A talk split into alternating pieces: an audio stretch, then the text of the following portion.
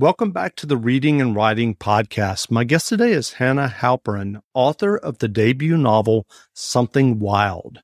Hannah, welcome to the podcast. Thank you so much for having me. I'm happy to be here. Sure. Well, if someone hasn't yet heard about your debut novel, Something Wild, how would you describe the novel?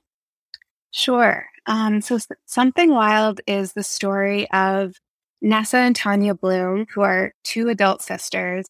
And one weekend, they go home to their childhood house in Arlington, Massachusetts, and they're helping their mother, Lorraine, clean out the house because she's um, going to move. And that weekend, they find out that their mom is in an abusive marriage with their stepfather. And both sisters, who are pretty different, um, pretty different women, have uh, different reactions to finding out about this abuse, and they have they have very different relationships with their stepfather as well, and um, they're they're trying to get their mother to leave um, this marriage. And over the course of this weekend, um, and sort of witnessing the abuse that they do, it ends up stirring up for the sisters a traumatic thing. This this event that happened um, in their early teenage years that they've never spoken about before. And do you remember the original idea or impetus that led you to write something wild? Yeah, um, the the novel really began as a short story that I wrote. Um, I guess it was back in 2015, and the story was kind of about those early teenage years. Um, and this very intense female friendship. And this this traumatic thing that happens to these these two teenage girls and um, the fallout between the two teenage girls following it. And you know in, in the story that i wrote the two girls were friends and they kind of go their own separate ways um, because the, the thing that happens to them um, was really upsetting and they both experience it very differently. And when I when I started turning the the story was really haunting me and I, I wanted to make it bigger. And I, as I started turning it turning it into a novel, um, I in the story the girls were friends and I decided to make them sisters in the novel. And this, you know, it, it became much bigger to me. And as they as they became sisters, um, I started thinking a lot about their family and how they'd grown up and you know who who their parents were. And you know when when you're when you're sisters and you don't necessarily have that option to walk away from each other after something really awful happens um you know how how does their relationship um, evolve from there? And um you know the the story is the the novel's a lot about um, uh, divorce, and after after the girl's parents divorce, they each marry. Um, they each remarry pretty quickly, and um, one of the daughters becomes quite close with um, the mother's new husband, and the other daughter becomes close with the father's new wife. And I started asking questions of sort of why does that happen, and and sort of how how does this family evolve over the years. And it, it just, um, it kind of grew from there. I had all these sort of moving pieces with the novel, sort of how, do, how does the past play into the present? And it was kind of this messy process of figuring out how do these, how do these different parts of their lives all fit, fit in together? Sure. And, and what was it that made you decide that you wanted to turn this short story this original short story into a novel? Was it just the idea kept resonating and and and staying with you?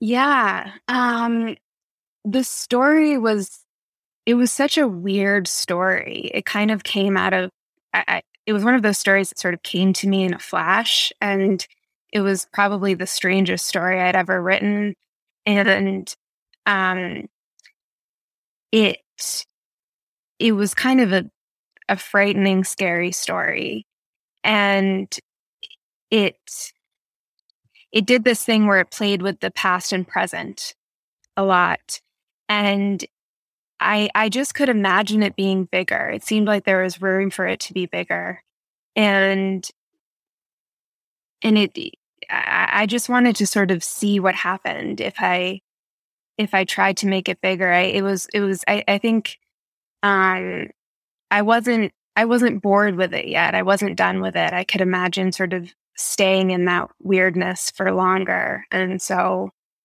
so I did and um and it, just grew. Sure.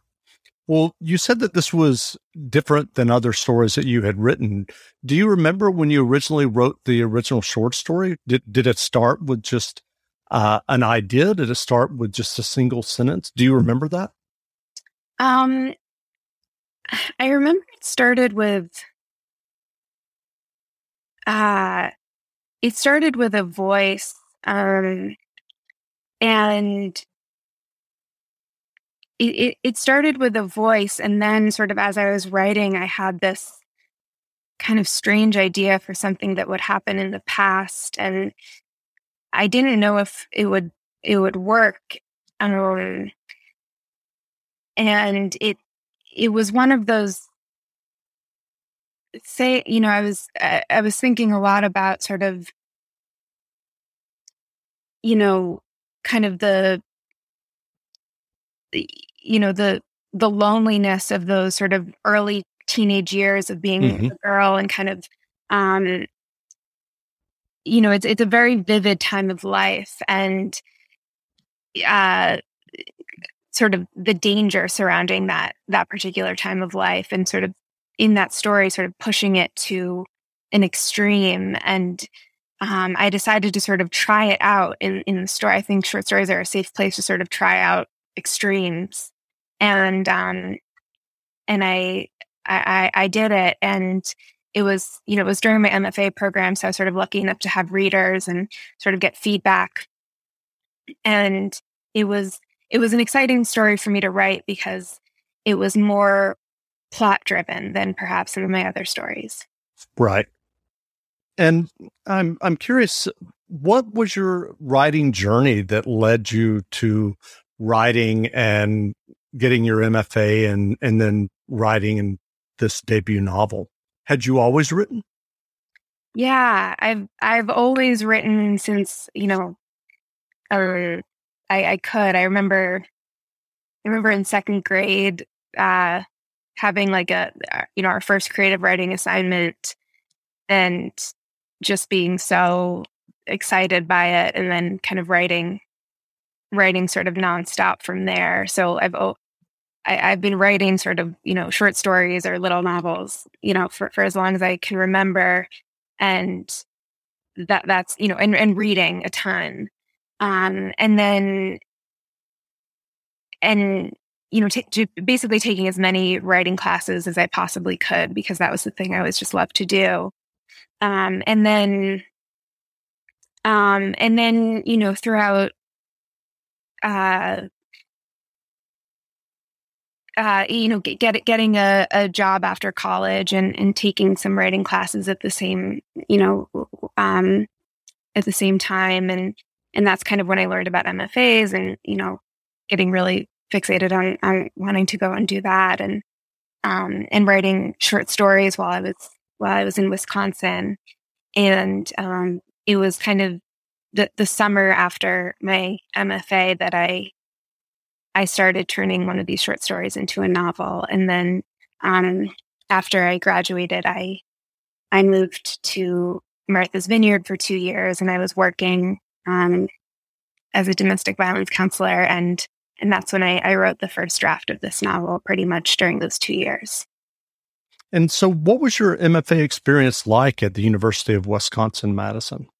I loved it. It was it was so um, it was so exciting to to be able to just spend so much time. Um, I, I, wrote more there than I'd ever written before, and it, it was, you know, to me the most exciting part was having this cohort of people who um, were so talented and and reading their writing um, each week and feeling, um, you know, the just feeling excited to be around um, them and, and getting their feedback. And, you know, writing is, is such an insular thing. So having that community of readers and writers, um, it was, a, it was the first time I kind of allowed myself to really take it seriously. And, um, it was just, it was so much fun. I, I loved it. And have you stayed in touch with your classmates? Yeah, yeah. I mean, most of them were the first readers of um, something wild, and um, you know, I'm in a I'm in a writing group now, and w- one of my one of the people in my cohort um, is is in that writing group, and uh, you know, we we we stay in touch quite a bit. So it's it's just been nice because they're some of my most, um, I mean, really good friends and then also just trusted readers. That's great. So, are you working on another novel now? For the ones who work hard to ensure their crew can always go the extra mile, and the ones who get in early so everyone can go home on time, there's Grainger, offering professional grade supplies backed by product experts so you can quickly and easily find what you need. Plus, you can count on access to a committed team ready to go the extra mile for you. Call, clickgrainger.com, or just stop by. Grainger, for the ones who get it done.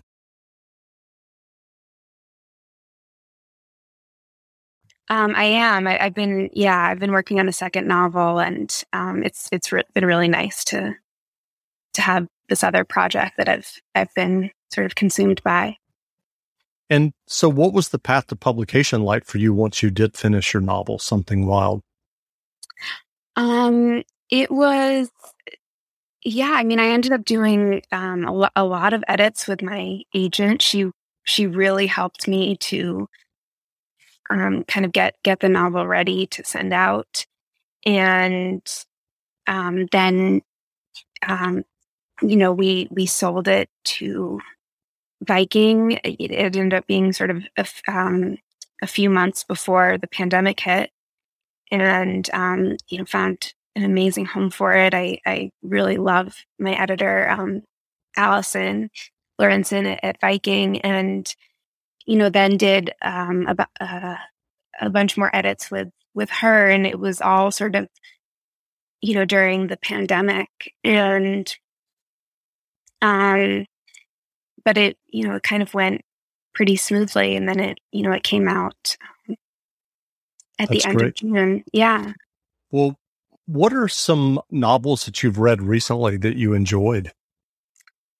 Um, I I recently I've been rereading a lot actually, but I I recently reread um The Altruist by Andrew Ridker, which I loved the first time and, and loved the second time too. It's um it's about this uh Jewish family um uh who are sort of reconvening in the Midwest um, where they grew up uh, after a loss in the family, and they have a lot of issues. And it's it, um, the author goes into each of their points of view, and it's just it's so funny. I don't I don't often laugh out loud while I'm reading, but I I do with this book, and it's it's very cringy humor. Um, it and it's it's just so smart and it's I mean it's also an incredibly sad book, but it's it's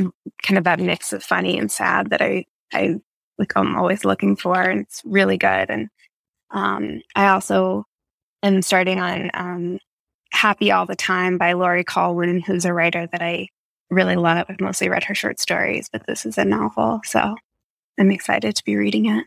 That's great. Well, what writing advice would you offer for those who are working on their own stories and novels?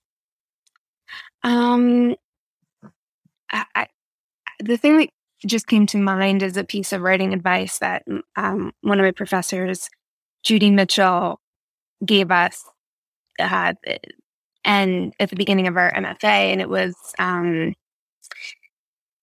you know, I think if you are, you know, a writer embarking on writing, you know, one of the things that you will inevitably just face, you know, get a lot of is is rejection. I, have gotten way more rejection than I have acceptances, and um, you know, she sort of gave this advice of, you know, I think some some rejection is going to hurt more than others, um, and you know, to give yourself to give yourself maybe a day and and you know maybe even up to a few days, um, two or three days to to feel sad and you know however you deal with rejection if you want to you know cry in bed or w- whatever it is you you do like give yourself those days but then you have to um you have to get up and keep writing and because otherwise you'll just you know you'll just stop.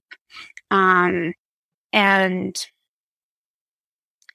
uh you know like the the the the short story that I you know eventually turned into uh, a novel like that that story was was rejected um you know a number of times and it and and some of them were were very tough rejections for me but I, I think ultimately because it was rejected I ended up sort of it stayed in my consciousness and I kept working on it and working on it and ultimately I'm happy that it was rejected mean and um because I ended up sort of turning it into into something bigger, and it, it was ultimately um, published um, a few years later. But I, I think um, I think it's you know it, it's writing is one of those things that requires both a thin skin and a thick skin. Um, I think a lot of writers, you know, you kind of have to have that thin skin to absorb all all what's going on around you and you know maybe this is a generalization but you know a lot of writers are pretty sensitive people and but you also have to have that thick skin because you're you know you're going to be dealing with um, quite a bit of rejection and you have to have some underlying faith that you know to keep going despite sure. it do you think that you would have written the novel if the short story had had sold right away I don't know. Um, like I, am not really sure. Uh, uh yeah, I, I, I can't say. well, where can people find you online if they'd like to learn more about you and your debut novel, Something Wild? Um, you can find me on Instagram, uh, Hannah, uh, H A N N A dot Halperin. Um, and I also have a website, hannahhalperin.com. Great. Uh, well, again, we've been speaking with Hannah Halperin, author of the debut novel, Something Wild. The novel is on sale now, so go buy a copy. And Hannah, thanks for doing this interview. Thank you so much for having me, Jeff. This was great. Now, stay tuned for a brief excerpt from the audiobook of Something Wild by Hannah Halperin, narrated by Rebecca Lowman. Available from Penguin Audio, wherever audiobooks are sold. Frankly, Tanya Bloom doesn't have time to drive up to Massachusetts and clean out her childhood house. She has dozens of cases to work on, and though she'll bring her computer, the chance of getting anything done is slim. Moving her mother out of 12 Winters Street is a daunting job, and Nessa will be no help. Really, it would be easier to send her mother and her sister off into Boston for the day, so Tanya could do it herself. Go through the house with industrial sized trash bags, throw the majority of everything away. Her mother has a hard time saying goodbye to almost anything. The move makes no sense. The so called property in New Hampshire that her stepfather, Jesse, recently inherited is nothing more than a dusty patch of rubble. The house itself is so bleak and dated, Tanya could barely scroll through all six photos on her phone before calling her mother to talk her out of it. Jesse's going to fix it up. We have big plans for it. Lorraine kept repeating in such a psychotically cheerful voice that Tanya realized Jesse must have been sitting right there beside her mother. The conversation hadn't lasted more than three minutes. Tanya is taking two personal days off from work to make the trip, Thursday and Friday, the first personal days she's taken since starting her job as ADA in the Manhattan District Attorney's Office one year ago. What will you do without me this weekend? Tanya asks Eitan, her husband, that morning. You should take Will out, she says. Help him meet somebody new. It's 6:30, the latest they've both stayed in bed together for a long time, months at least. On any other Thursday, Tanya would have already been coming home from the gym by this time, ready to jump in the shower and begin the mad dash of getting dressed in order to get to the 79th Street subway stop no later than 7:50 a.m. Eitan makes a face. It's too soon, he says. Besides, Will's too soft for New York women. His ex was from New York. Tanya rolls over on her side and looks at Eitan. She likes him best this way, before he's showered or shaved or brushed his teeth, blurred around the edges with sleep. No one else in the world gets to see him like this. Even so, he needs someone kind, Eitan says. Maybe someone from the Midwest. Do we know any kind people? Not really, Eitan says, smiling. He reaches for her hand. Hey, what about your sister? I think she's seeing some deadbeat she met at work, and there's no way I'd let you set Will up with Nessa. Why not? He's too nice for her. Or maybe she's too nice for him, though nice isn't exactly the word Tanya's looking for. What's wrong with that? Eitan asks. Two really nice people can't be together. They'd get bored. There'd be no tension. So I take it I'm the nice one in our relationship? Of course you are. You're one big giant pushover. Tanya pats his stomach. Her phone vibrates on the nightstand, and Tanya leans over Eitan to check. It's a text message from Nessa. Fuck, I think I have a UTI. An ellipsis appears, and several more texts follow in quick succession. Is it normal to pee seven times in one hour? My vagina feels like it's going to fall off. Not normal, she texts back. Do you want Eitan to write you an RX? Yes, please, Nessa responds. K, Tanya writes. Hydrate.